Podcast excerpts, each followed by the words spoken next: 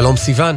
שלום ידידיה, שלום לנועה בלויטה העורכת, באולפנים ביפו שחר עמית איתנו, כאן בירושלים הטכנאי הוא מוטי זאדה. מוטי זאדה איתנו. כן. שחר הוא לא איתנו. היא. הוא, רואים, כן.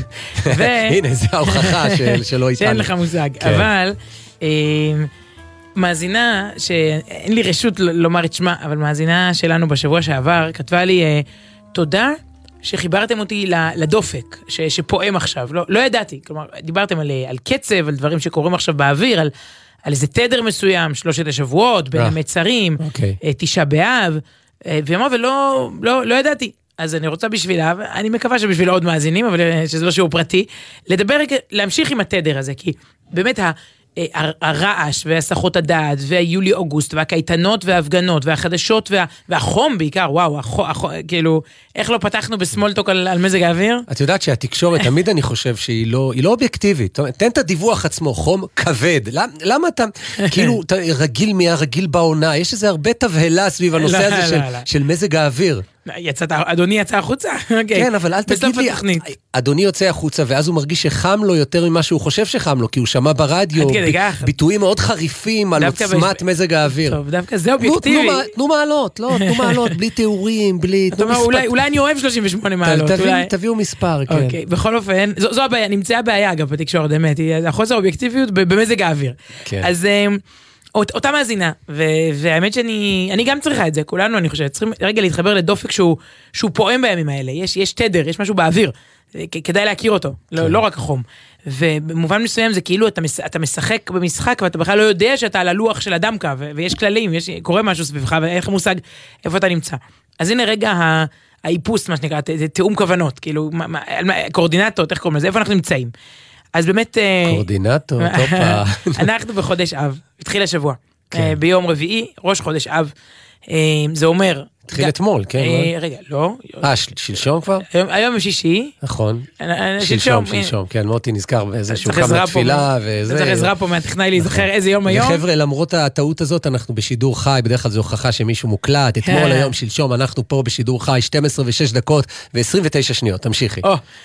שלא חשבו שזה שידור מת, חלילה.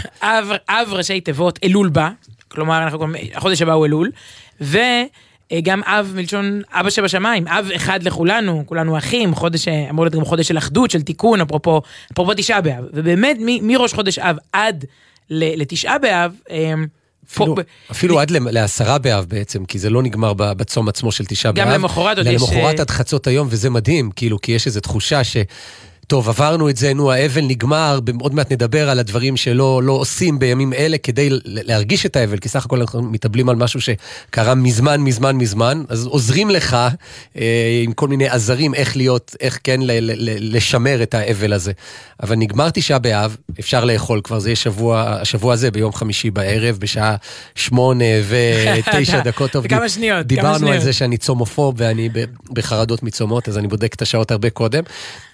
אבל עדיין 9 הימים, כלומר 9 הימים זה בעצם 9.5 הימים מראש חודש אב, יום רביעי ועד אחרי 9 באב נמשכים, כי בית המקדש עדיין בער, עדיין דלק, זה תיאור ככה מאוד מדכדך ודרמטי, עד למחרת בחצות היום, עד ל10, השריפה, האירוע היה ב9 באב, אבל זה אירוע מתגלגל, הוא מתגלגל עד היום, אבל כן, תמשיכי. כן, אירוע מתגלגל.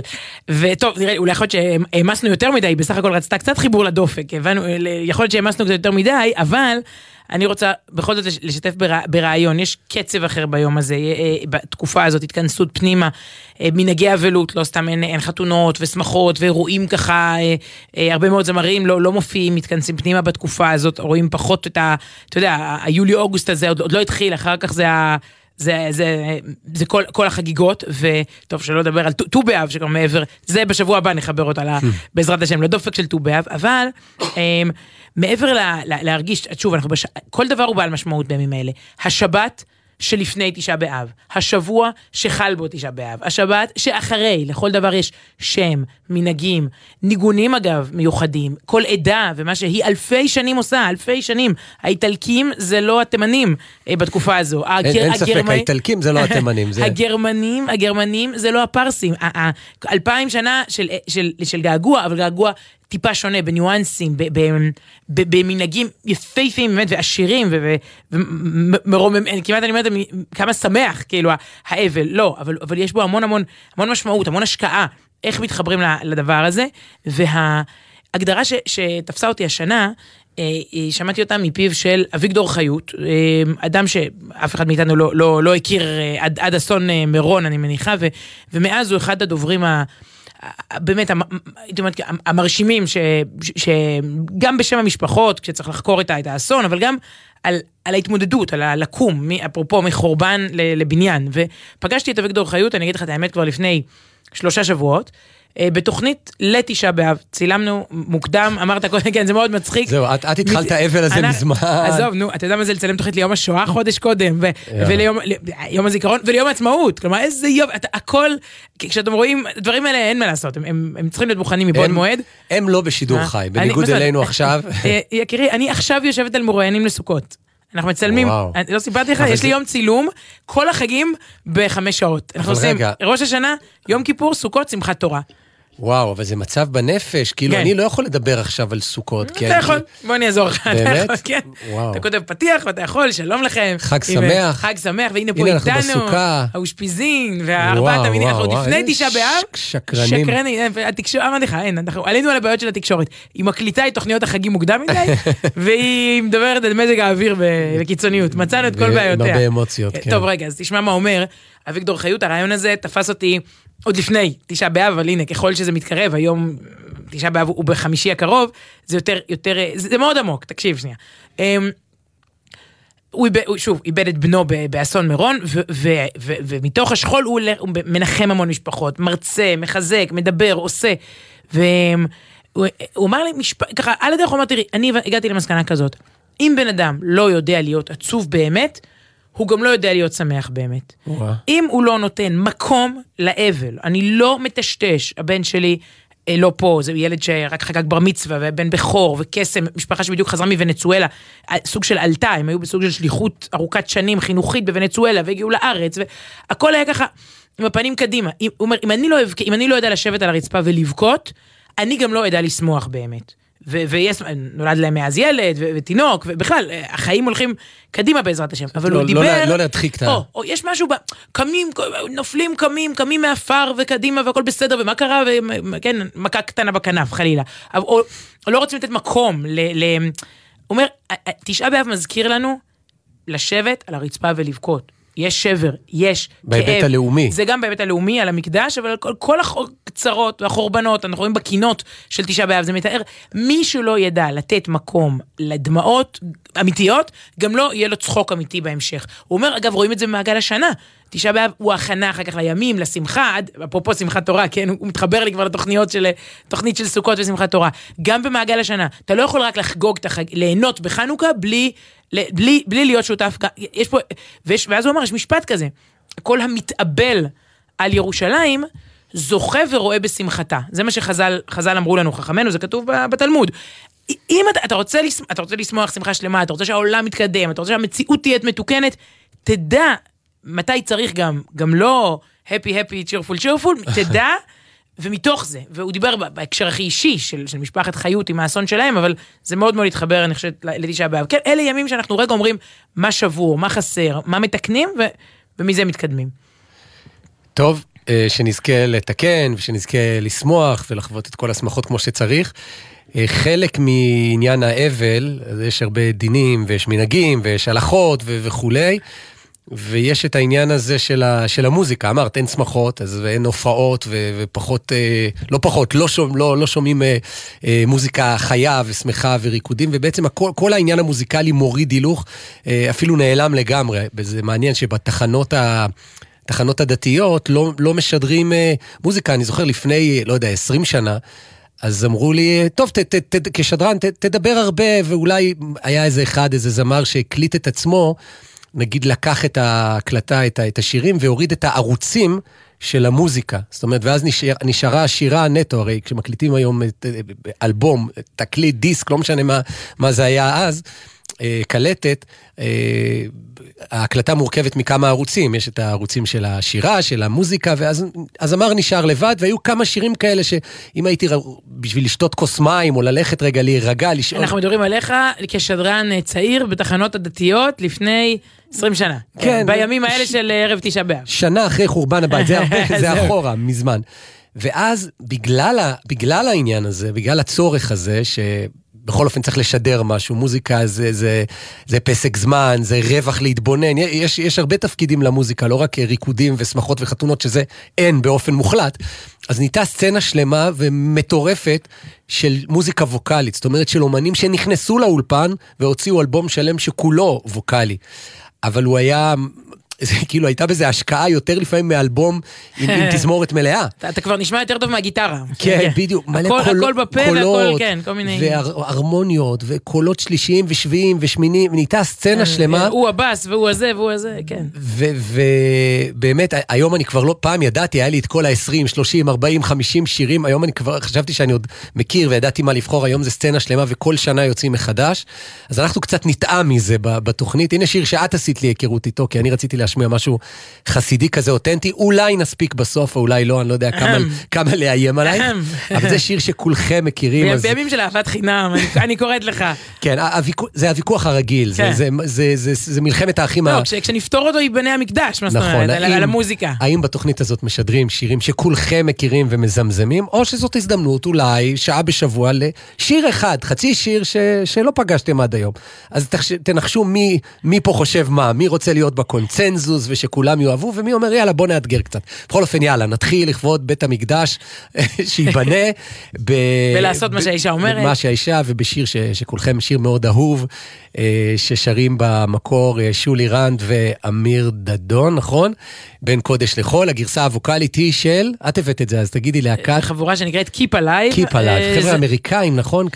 קצת אמריקאים, קצת ישראלים. כשדיברתי איתם עכשיו, לפני השידור, הם במונקו, עושים במונקו, בשבת, שם הם מופיעים, שם הם, אתה יודע, לוקחים את תפילות השבת, בחבורה של 20 איש, יכול רק לדמיין איך זה נשמע, אז הנה טעימה ממה שהם עשו לשיר הזה.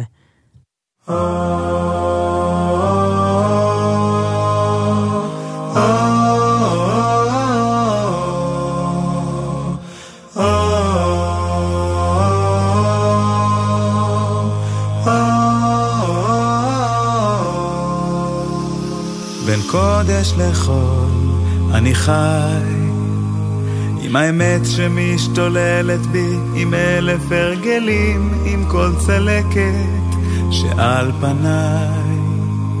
אני יוצא שוב לפזר את המילים, בין המציאות לשיגעון, הכל חוזר אליי, שם במקום ממנו באתי אין שלום.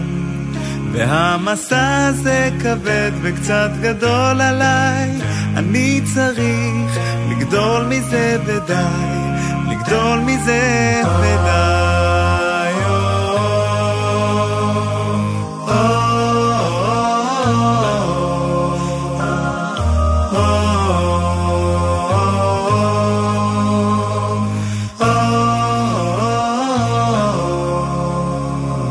בין קודש לחול אני חי בין האמת שמשתוללת בי, עם אלף הרגלים, עם כל הפחד שעל כתפיי. אני יוצא שוב לפזר את המילים, בין המציאות לשיגעון, הכל חוזר אליי, שם במקום ממנו באתי אין שלום. והמסע הזה כבד וקצת גדול עליי, אני צריך לגדול מזה ודי, לגדול מזה ודי.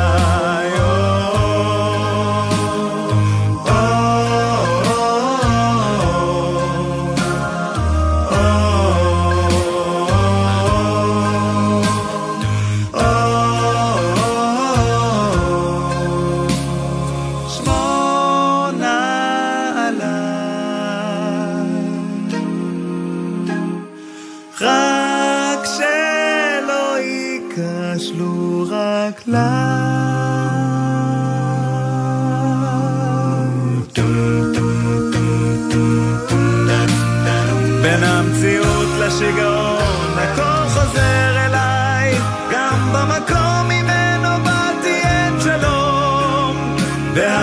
המסע זה כבד וקצת גדול עליי, אני צריך לגדול מזה ודי, לגדול מזה ודי.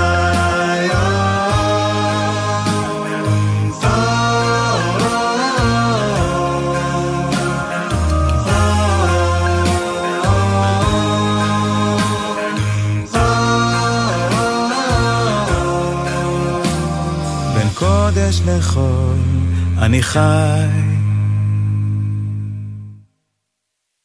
יפה, כן? שיהיה ברור, אהבתי. רק רציתי משהו פחות, גם פחות מוכר. מאוד מאוד יפה, Keep Alive, שעכשיו במונקו, ואמרת שהם שרים, הם באו לשבת שם, להופיע, נכון? דמיין איך זה נראה בתחילת שבת, כן. אז תראי, קבלת שבת כזאת. בשבת תמיד המוזיקה היא ווקלית. זה המצב הטבעי של המוזיקה. כן, זה היופי. באמת אגב, דיברנו פה הרבה על הפער בין עולם הדיבור לעולם הניגון, אבל צריך יותר שירה ונגינה. אנחנו, כשמדברים אחד לשני, זה הפרעה. אתה לא יכול לדבר בזמן שאני מדברת, נכון? בואי ננסה. דבר שנייה, אז אני חושבת שזה השיר הווקלי הבא, וזה אוקיי, זה לא טוב. אבל השיר ביחד, כל מוסיף, עוד הרמוניה, עוד, זה כאילו... את מאוד אוהבת את הרעיון הזה, נכון? אני אומרת אותו כל שבוע פה לדעתי. כי את אמרת אותו שבוע שעבר. זה עובד 5 פעמים בבית, ככה, לילדים, תפסיקו להריב לצעוק ותתחילו לשיר, כן, בדיוק. אז, לא, אולי זה פתרון למצב פשוט, אני חושבת שכולנו נשיר. ישירו ביחד.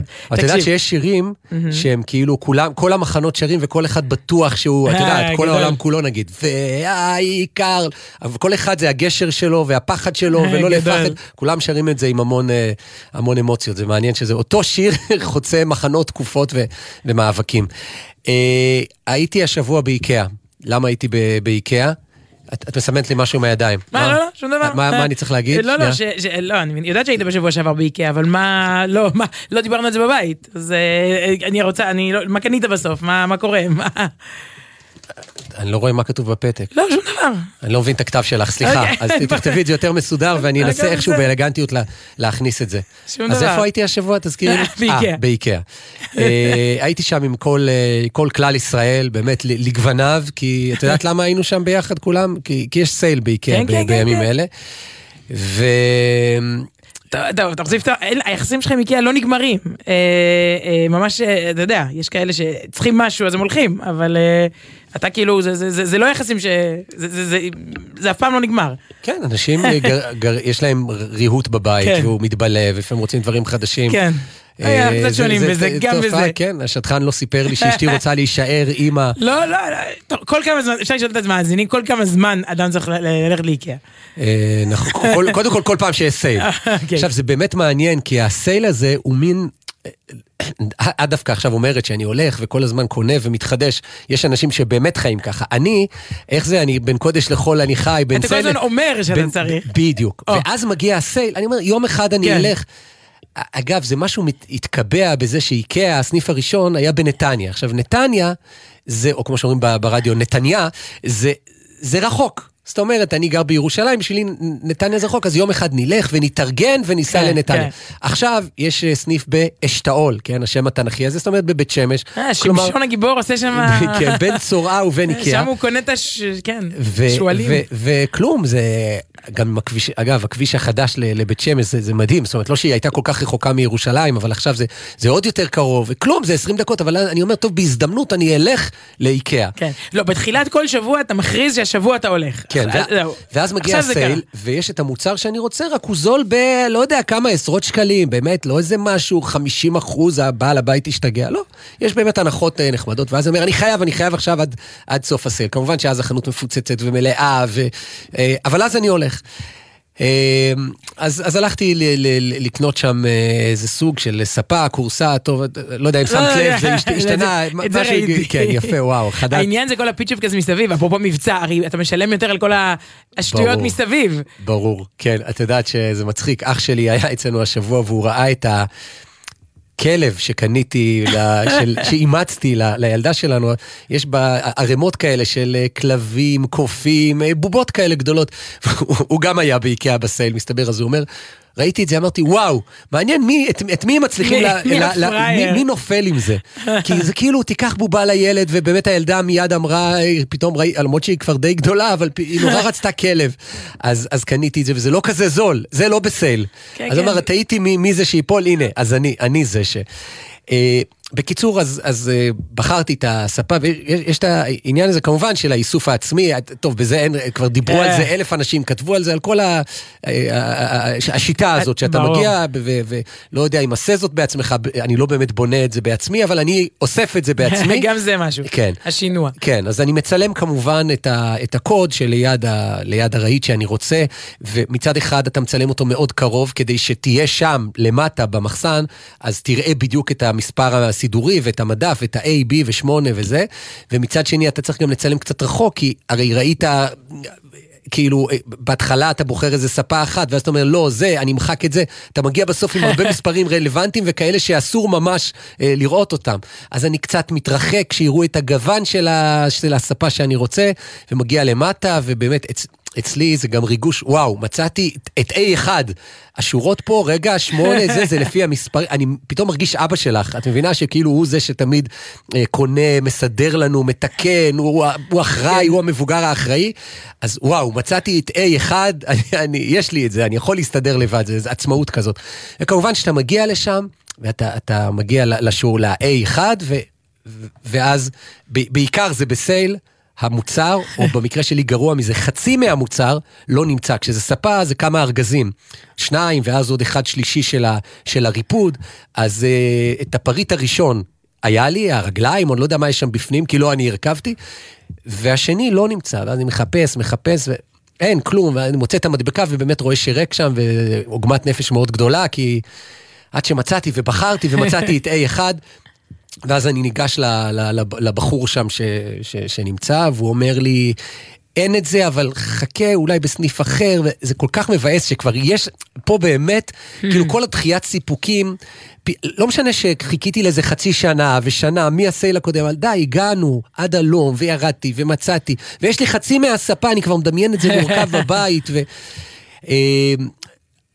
אז הוא אומר לי, תשמע, אבל אני רואה שיש את זה פה במחסן. אמרתי, אוקיי, אז תביא לי, הנה, אנחנו במחסן, אתה אחראי במחסן. הוא אומר, לא, זה נמצא למעלה. זה באזור תפעול, לא יודע, מילים כאלה של המלגזות. כן, מלגזה הופיע שם, המילה מלגזה. אמרתי, אז תביא לי, הוא אומר, לא, אי אפשר, יש פה עכשיו אנשים. אבל החנות נסגרת, בדיוק עכשיו, ואחרי שכל האנשים יסיימו, אז נביא לך, נוריד לך את זה מלמעלה. אמרתי, יופי, מצוין, זה עוד 5 דקות, הסתכלתי על השעון, 8 בערב, אגב, זה איזה מין בוקיות כזאת, יש סייל וזה, מה אכפת לכם עד 9, עד 10, 8 בערב, נסגר, אין עם מי לדבר, וביום 5 עד 9 בערב, וואו, תפרעו, לילה חי. אז הוא אומר לי, תחכה, אמרתי, אז, ב-8:05, הוא אומר, לא, אנחנו צריכים לפנות לגמרי, זה כאילו מין נועל כזה, צבאי, מפנים את כל המתחם, טוב, זה בטיחות, המלגזה לא תיכנס עכשיו בין המאחרים וכולי, ואתה תלך בינתיים לקופה, תשלם על כל הדברים, ואז תחזור אליי לקו האדום, יש שם איזה קו כזה שסוגרים, כמו משטרה, סליל כזה, ותבוא לפה, ואני אביא לך את החלק השני של הספה. טוב, וזה מתי זה יהיה? עוד 30 דקות בערך. וואי. אז אמרתי, נבוא פעם אחרת, לא, טוב, נלך לתור, עד שהתור יתגלגל, זה בטח יהיה. ואז חוויתי חוויה מעניינת, היא קצת כאילו תובנה רוחנית בשקל, תגידי לי, תחליטי, את מבינה בזה אם בשקל, ביותר משקל, בשתי שקל של הספה. אבל בעצם הגעתי לתור, והתור שלי הגיע, אבל כל הזמן, לא רציתי שהתור שלי יגיע. כי אם התור שלי היה מגיע, אז סתם הייתי יושב ומחכה חצי שעה או יותר אפילו לחלק שיגיע. אני רציתי להרגיש שבן קוני נמצא פה בתור, אז בסדר, בסוף התור או 2 דקות. ובסוף לפניי אישה שקצת מסתבכת שם, ואת מכירה, היא מחזירה דברים, ושמה, ולא יודעת, ומעבירה, והיא מבט שלה, והתרחשות שלמה. כל המבחן למידות של האדם זה לפעמים בתור. מדהים.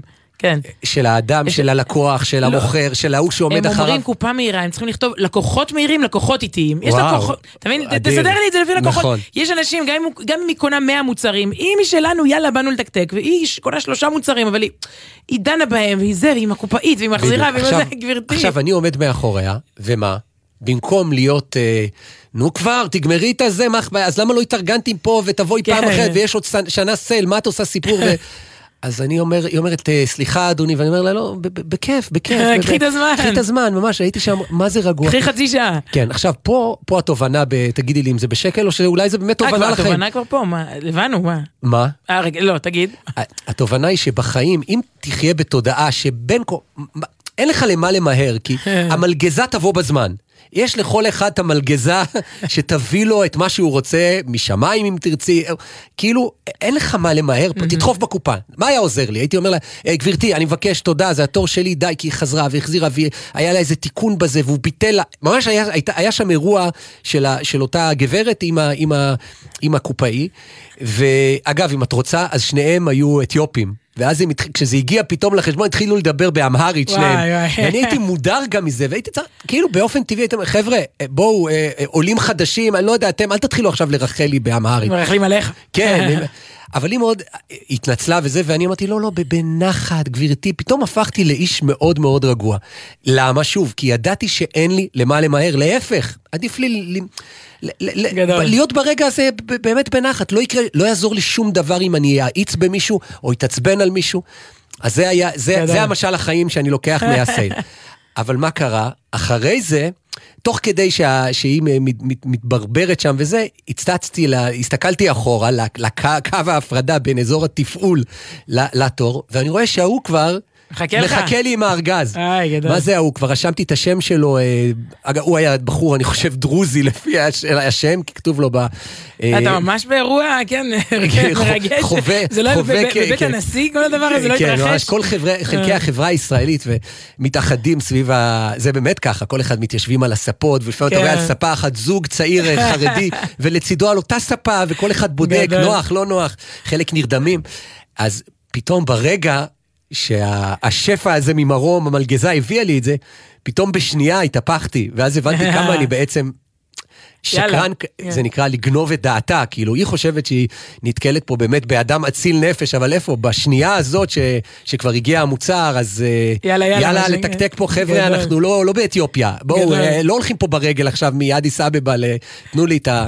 נהיית, חזרת להיות מערבי, הישגי ועצבני. יש אצל פרופסור דן אריאלי, באחד הספרים הוא כותב על אפקט איקאה, וזה מאוד מאוד קשור למה שדיברת עליו עכשיו. אתה מכיר את זה, אפקט איקאה? אם אתה... לא, ממש לא.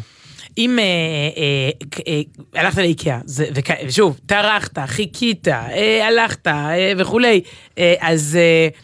ועוד לקחת הביתה, ועוד הרכבת, אין לך, כן, לא אבא של אשתך הרכיב לך, אתה הרכבת. אז יש לך הרבה יותר קשר למוצר, אתה קשור אליו נפשית ופיזית. לעומת אם אתה נכנס לדירה, נגיד דירה סחורה, קיבלת ספה. תקשיב, נכנסת לדירת רווקים, אתה יודע, בסחירות, והייתה שם ספה. אין לך שום קשר אליה, שתעוף מפה, שתהיה, שתלך, שתתלכלך, לא אכפת לך. אפקט איקאה אומר, השקעת, אהבת.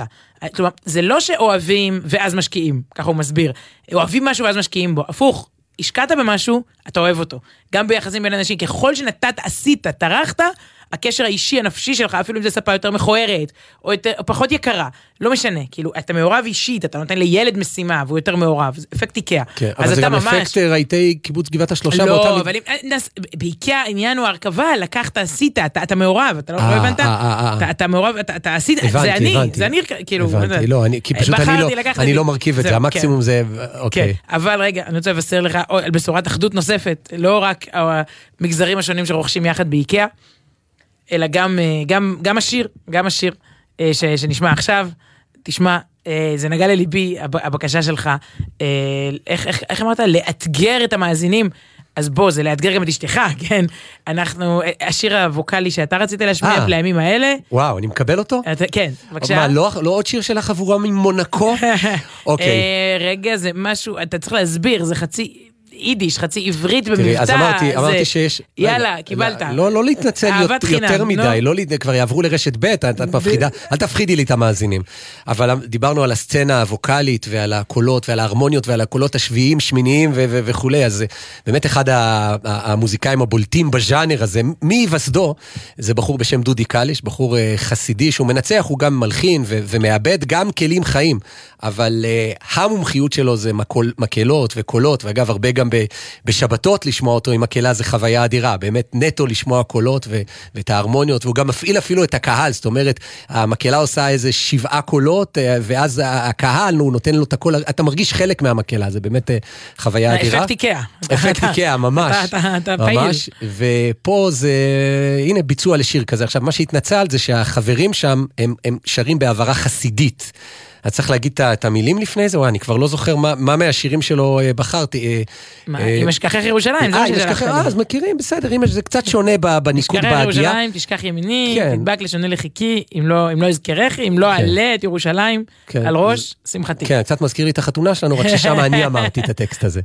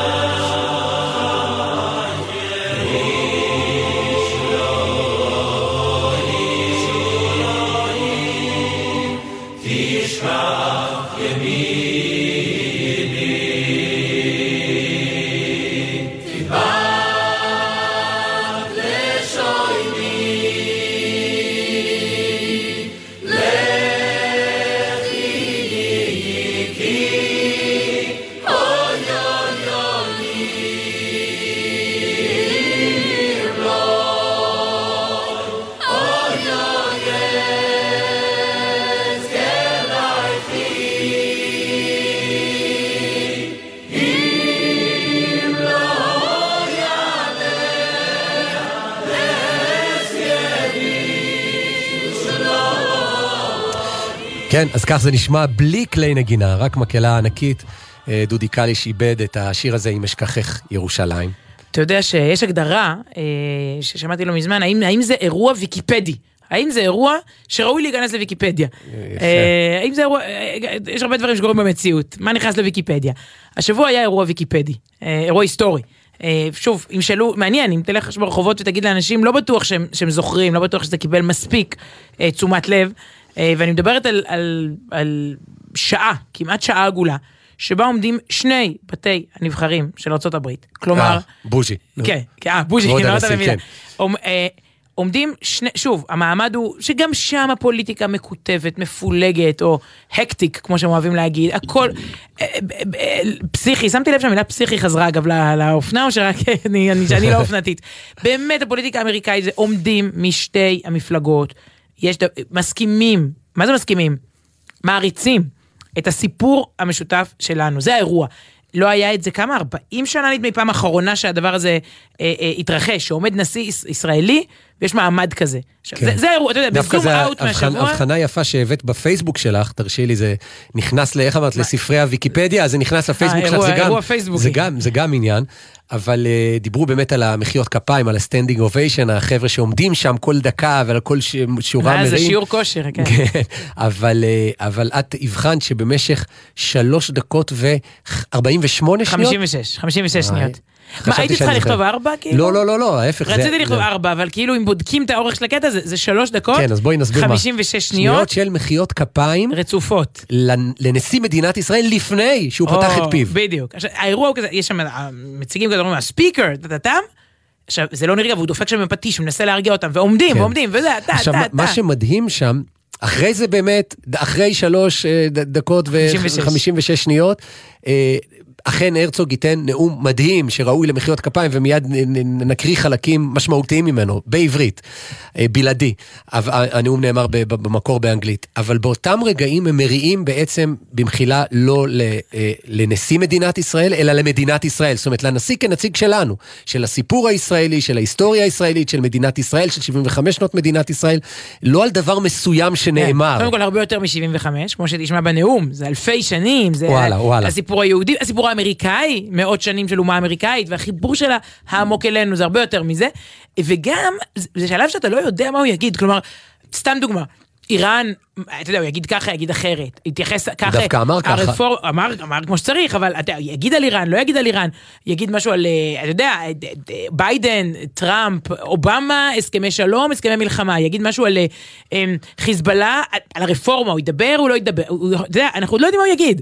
אז עוד לפני זה, פה אנחנו נמצאים, זאת נקודת הפתיחה. וכבר כאן עומדים ומילים. יכלו לסיים פה, טוב שעוד מעט נשמע את המילים ומילים יפות, אבל אם היו מסיימים פה, זה גם היה מעמד הצדעה, אגב זה מצחיק, הם חוגגים את יום העצמאות, באמת שנה שלמה, כלומר אנחנו כבר בבואכה, אנחנו בחודש אב, אנחנו עדיין חגיגות, לפני שבועיים היה בקנדה גם, זה יפה, אוקיי, כנראה הוא באיזה פגרה, לא יודעת במה, אבל... עשו, גם אירוע תקדימי אגב בפרלמנט בקנדה של יום העצמאות ה-75 של ישראל, פעם ראשונה שציינו את זה שם מפלגות מכל הספקטרום. כן, יאללה, קדימה. טוב, אז עכשיו לדברים עצמם, באמת נקודות מתוך, או פסקאות, זה לא נקודות, הוא פתח, הוא אמר, ב-10 בנובמבר 1987 ישבתי בבית עם אשתי מיכל, מצפים להולדת בנינו הבכור וצופים יחד בנשיא הישראלי הראשון שהוזמן לנאום מול מושב משותף של הקונגרס לכבוד שנת ה-40 לעצמאות מדינת ישראל. הנשיא הזה היה אבא שלי. עבורי לעמוד כאן היום בשמה של מדינת ישראל היהודית והדמוקרטית בשנתה ה-75 מעל אותו דוכן שממנו נאם אבי זיכרונו לברכה הנשיא חיים הרצוג, זו זכות של פעם בחיים. אז כבר הוא מתחיל באמת זה נאום לפנתיאון, אני חושב, כי הוא מתחיל הכי, עוד ילמד בבתי הספר לנאומים, כי הוא מתחיל בהכי אישי, אבל זה הכי לאומי. הכי לאומי. אבל פרס לא סתם, לא זכה, סתם אני חושבת רגע אחורה. אל תבחני, עכשיו זה הבית הזה, זה הבונדנסטאנג, פרס נסע נאומים בכל מיני מקומות, כנראה ש... ויצמן לא, קצב לא, פרס לא, נלכת אחורה רגע, היו פה עוד נשיאים, אוקיי, טוב, מעניין, טוב, תמשיך. כך הוא פתח, בסדר? זה נכון? אוקיי. כן, אז הוא אומר ככה, נולדתי וגדלתי בישראל, אבל שליחותו הדיפלומטית של אבי באום הביאה את משפחתנו לנדוד לניו יורק בשנות ה-70. במהלך שנות לימודיי בתיכון, התנדבתי לסייע בלשכה לסיוע משפטי לקשישים בברוקלין שבניו יורק. טוב, הנשיא הרצוג למד, אנחנו מכירים את בית הספר הזה, הוא עד היום. רמז. כן, זה בעצם ישיבה, נכון? ישיבה רמז, כן. כן, הוא בוגר ישיבה, הוא ישיב ובוחר. רגע, אנחנו ממשיכים עם נאום של הרצוג, או פותחים סוגריים על בית הספר רמז? אני מסתכל על השעון, רבע שעה זה לא מספיק בשביל לדבר על רמז. לא, אבל זה באמת מוסד מיתולוגי, שהוא ותיק יותר מ... יש לו הרבה... תמשיך וגל... לא, אתה רוצה שנתחיל או לא? קדימה. תחזור לנו. אז הוא מספר שבאותם שנים הוא התנדב באמת בלשכה לסיוע משפטי, סייענו לקשישים עניים וחסרי זכויות, ובתוכם ותיקי מלחמה ושורדי שואה שנתנו את מיטב שנותיהם למדינה שהם אהבו. כלומר, ארצות הברית. החונכת שלי הייתה אשת מקצוע נבונה ומאופקת, ששמרה תמיד על אופי ענייני ורשמי. אבל היה רגע אחד שבו הענייניות הזאת נסדקה, והרגע הזה צרוב בזיכרוני כבר 50 שנה. היה זה ביום שבו היא סיפרה לי, כי מי שהיה אהבת חייה נהרג בקרב, בשעה שנלחם למען ישראל. הרוסה היה צעיר יהודי אמריקני, גבוה ובעיר עיניים, שהוקסם מהחלום הציוני ומכמיעתו של העם היהודי לעצמאות. הוא התנדב לעלות על ספינה שלקחה אותו לנמל חיפה, שם התגייס לצבא ויצא למערכה. הוא נפל בקרב על עצמאות ישראל, שבועות ספורים לפני חתונתם. וואו. למרות שחלפו עשרות שנים והיא כבר בנתה לה חיים חדשים מאז, אפשר היה לראות את השבר שנותר בליבה. הרגע הוא בו נודע לי על מחיר החיים שהוא שילם למען מדינת ישראל, מסמל בעיני יותר מכל את ליבת הקשר שנרקם בין העם האמריקני לעם הישראלי. כיצד האומות שהקמנו למדו להתגבר על אובדן, כמה עמוק שלובים הסיפורים שלנו, כמה רחוק הגענו כולנו יחד. זה קצת הוא עשה פה סיבוב דיפלומטי אם את שמה לב, כי בעצם זה סיפור יהודי. בואי, כן. אותו צעיר אמריקאי מגיע לארץ להתנדב בצהל, כי מוקמת כן, מדינת ישראל, אבל הוא אומר, אנחנו האמריקאים מאוד מאוד הכי אישי והכי לאומי, אוקיי, וואו. והנה פה הוא כבר עובר למחוזות אחרים, שאגב, הם גם מאוד אישיים ולאומיים, שימי לב.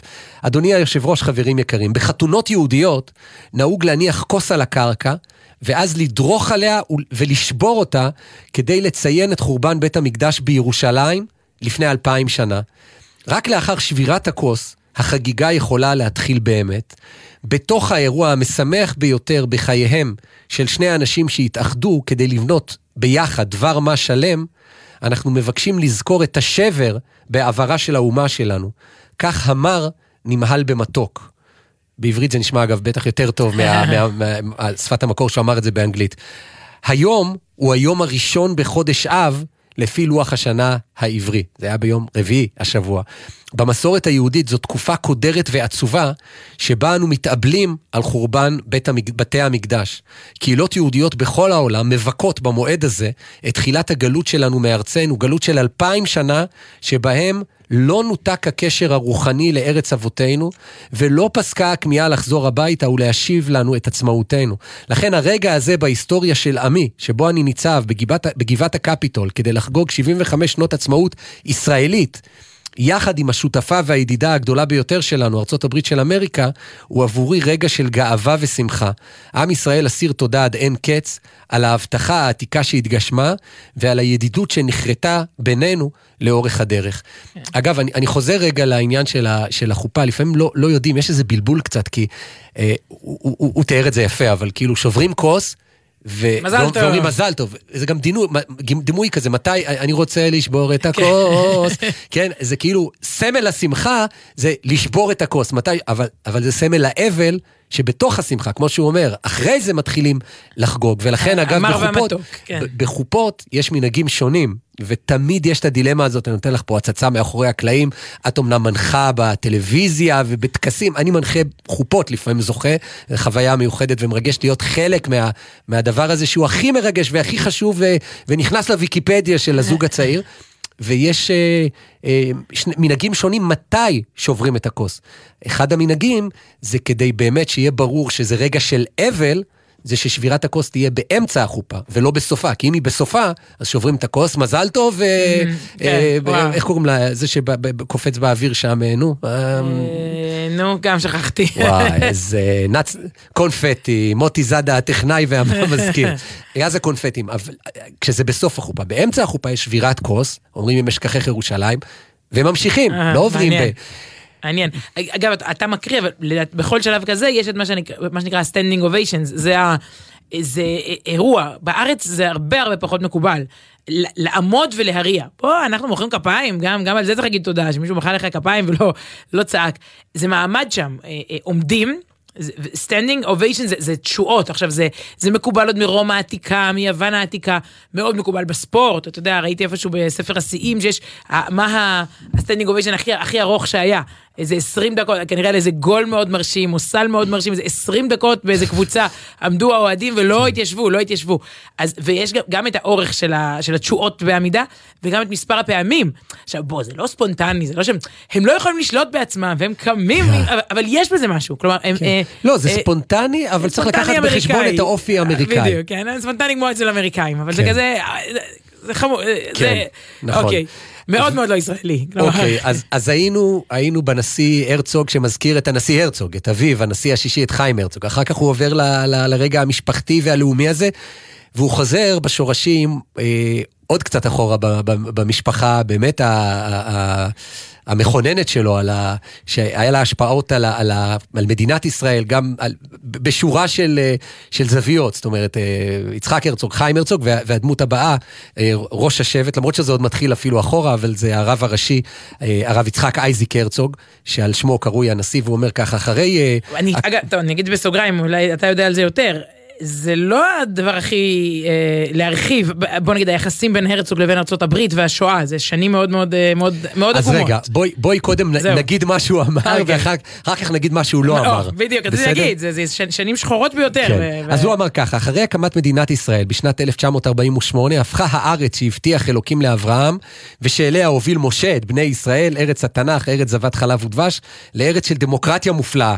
כנגד כל הסיכויים חזר העם היהודי לארצו, והקים בה וכולי וכולי, והוא כותב, בשנת 1949 נפגש הנשיא האמריקני הארי טרומן בחדר הסגלגל עם הרב הראשי של מדינת ישראל, שזה עתה הוקמה, סבי, הרב יצחק אייזיק הלוי הרצוג. היה זה שנים לא רבות אחרי שכל אחד מהם פעל בנפרד בכל המרץ למען הצלת יהודי אירופה שנטבחו בשואה על ידי הנאצים. בשיחתו עם הנשיא טרומן הודה לו סבי על היותו המנהיג העולמי הראשון שהכיר רשמית במדינת ישראל 11 דקות מרגע הקמתה. כן, זה... הוא דיבר על ההשגר... למה, אגב, מה הם עשו ב-11 דקות האלה? הוא התלבט לראות מה כותבים, מה תומס פרידמן כותב. הוא דיבר על ההשגחה האלוקית, זאת אומרת, סבא שלי, הרב הרצוג, הוא אומר, דיבר על ההשגחה האלוקית שייעדה את הנשיא טרומן לעזור להביא לתקומת ישראל אחרי 2000 שנות גלות. עדים שנכחו בחדר סיפרו שדמעות זלגו על חייו של הנשיא טרומן. לכבוד הוא לנו שנמצא כאן איתנו היום, נכדו של הנשיא טרומן, קליפטון טרומן דניאל. כמובן פה סטנדינג אוביישן, טירוף, פה זה כמו, אתה יודע, תוכנית אירוח, הנה, בוא תעלה לבמה, מה הרגשת? נדלק הזרקור, אבל באמת אנחנו כבר מתקרבים לסיום, ולהתחיל לספר על ההיסטוריה של מדינת ישראל, וההיסטוריה של הרב הרצוג ששלובה במדינת ישראל, ועוד הרבה לפני הקמתה, וזה באמת, אני עמוק בעניינים, כי בשבוע שעבר כתבתי טור, היה היום פטירתו של הרב הרצוג, 64 שנים לפטירתו, ושקעתי בספר שנקרא רבנות בסערת הימים, ספר מרתק שכתב שאול מייזליש, באמת על ההיסטוריה, הוא היה קודם כל, כל מי שחי במאה האחרונה, חי בתקופה שראויה להיכנס לספרי הוויקיפדיה. אבל הרב הרצוג זה באמת, הוא היה הרב הראשי, אבל בעצם, זה לא סתם הרב הראשי, הוא היה גאון אדיר בתורה וחוקר ובמדע, ואישיות מאוד מאוד מיוחדת, אבל הוא גם היה מדינאי. זה מעניין שהמשפחה עם הרצוג לקח את הקטע המדינאי, מכל החבילה. הוא עסק מתוקף תפקידו כרב הראשי לארץ ישראל, עוד לפני הקמת מדינת ישראל, הוא נסע בזמן השואה למסע הצלה, וניסה לעורר את העולם, מול מה שקורה שם לא, הוא עומד מול האפיפיור, הוא עומד מול רוזוולט, הקודם. את זה הרצוג לא הזכיר. טוב, בוא, לא צריך לבוא עכשיו ולסגור חשבונות על זה, אבל בזמן אמת היו יכולים להציל, והיו יכולים להציל הרבה יותר, גם מזה אפשר ללמוד לקחים היסטוריים, אם פה זה לקח לו 11 דקות, אז שם זה לקח להם הרבה יותר זמן. אתה יודע, השאלה הקלאסית, למה לא הפציצו את אושוויץ, ידעו מה קורה, למה האפיפיור לא הסכים, ילדים יהודים שזרקו למנזרים, ולא הסכים להוציא אותם אחרי השואה בחזרה, זה פרקים שלמים. עוד נדבר עליו. זה לא דיפלומטי לפתוח את הכל, אבל בין האומות, אבל פה אפשר לדבר. כן, אבל יצא בשעתו הרב הרצוג, מהפגישה עם נשיא ארצות הברית בחדר הסגלגל, ובואי נגיד שהדמעות לא היו של הנשיא, אלא היו של הרב הרצוג, כי הוא הבין שאין עם מי לדבר, שנשיא ארצות הברית לא הולך להפציץ עכשיו את אושוויץ, ולא הולך להציל את היהודים. אגב, לא ביקשו את אושוויץ, ביקשו את הרכבות. את המסילות. שהמסילות יפסיקו, ואז הרכבות לא יוכלו לנסוע, זה הכל. אבל טוב, אוקיי, אנחנו מדברים על זה בלהט, כאילו זה... מה זה, שילמנו מחיר, יש לזה השלכות לחיינו, עד היום הזה, אבל אחר כך אולי העניין הזה, אני לא יודע אם תוקן, אבל הנשיא הבא של ארצות הברית כן תמך במדינת ישראל, ועל כך הנשיא הרצוג הודה לו, ואני מסתכל על השעון וקופץ לפסקה האחרונה, את יודעת מה הוא אומר, זה פסקה לא היסטורית, היא נוגעת להווה, ואני חושב שמי ששמע אותה, קיבל קצת הרגעה בשבוע הזה. חברים יקרים, זה לא סוד שבמהלך החודשים האחרונים העם הישראלי שקוע בוויכוח עמוק ומתלהט. אנחנו טרודים בעמדותינו החלוקות ובבחינה מחודשת ובמשא ומתן על אופי היחסים בין רשויות השלטון שלנו בהיעדר חוקה כתובה. בפועל, הוויכוח האינטנסיבי שמתנהל שם, בבית, ברגעים אלה ממש שם, זאת אומרת, כאן, ובסופו של דבר הביטוי המובהק ביותר לאיתנותה של הדמוקרטיה הישראלית. זאת אומרת, הוא אומר, מדינת ישראל תמשיך, היא הייתה 70 שנה. קחו נשימה בפרופורציה, אתה יודע, אחרי שאתה מקבל כאלה פרופורציות היסטוריות, אתה גם יכול טיפה לקחת נשימה, ואגב, יש משפט לא מספיק מפורסם של אותו סבא שהזכרת, הרב הרצוג, חורבן שלישי לא יהיה. אתה יודע, בתקופות הרבה יותר קשות, שחשבו שהנאצים... עומדים על הגדרות. לא הסורים, הנאצים אמורים להיכנס לארץ ישראל. לכבוש את ארץ ישראל. זו הייתה התחושה בעולם, והוא אמר, אני מבטיח, לא אישית בתור הרב הרצוג, אלא מתוקף הנביאים והמורשת וההיסטוריה ולאן היא הולכת, חורבן שלישי לא יהיה. הוא לא אומר את זה היום, כשישראל היא אימפריה חזקה ששולחת את נשיא לארצות הברית וכך הוא מתקבל. הוא אומר את זה עוד לפני שיש מדינה. והנאצים על הגדרות, והוא אומר, לא יהיה חורבן שלישי. הכיוון הגדול הוא טוב. יהיו בעיות, יהיו מכשולים, יהיה עם מה להתמודד בדרך, אבל זה הולך לכיוון טוב. טוב, אז זה היה טעימות מתוך... אגב, מומלץ לראות את הנאום המלא, המתורגם, עם העמידות, הסטנדינג אוביישן. ולעמוד מול היוטיוב ו... אפשר לעשות כושר ככה. אוקיי. וואו, נועה בלויטה, תודה לך על העריכה, שחר עמית, תודה על ההפקה, אורי ריב, תודה על הטכנאות ביפו, ועומר נחום על הפיקוח, ומוטי זאדה, כמובן, כאן בירושלים. כתובת המייל שלנו, לתגובותיכם, היא סוף שבוע במילה אחת ב@gmail.com. שבת שלום. שבת שלום.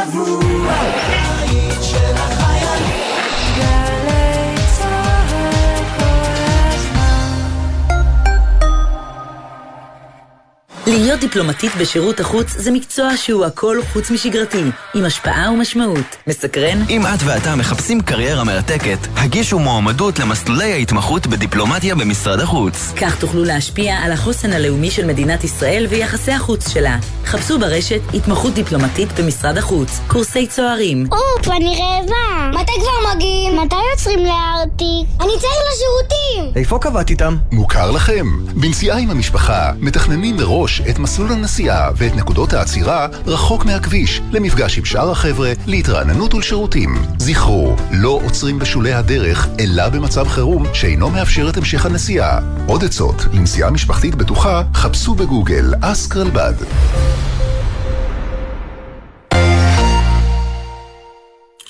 עם מי הייתם רוצים לשבת לקפה? קפה כזה של שבת בבוקר. ברגע של נחת שאפשר לדבר על הכל.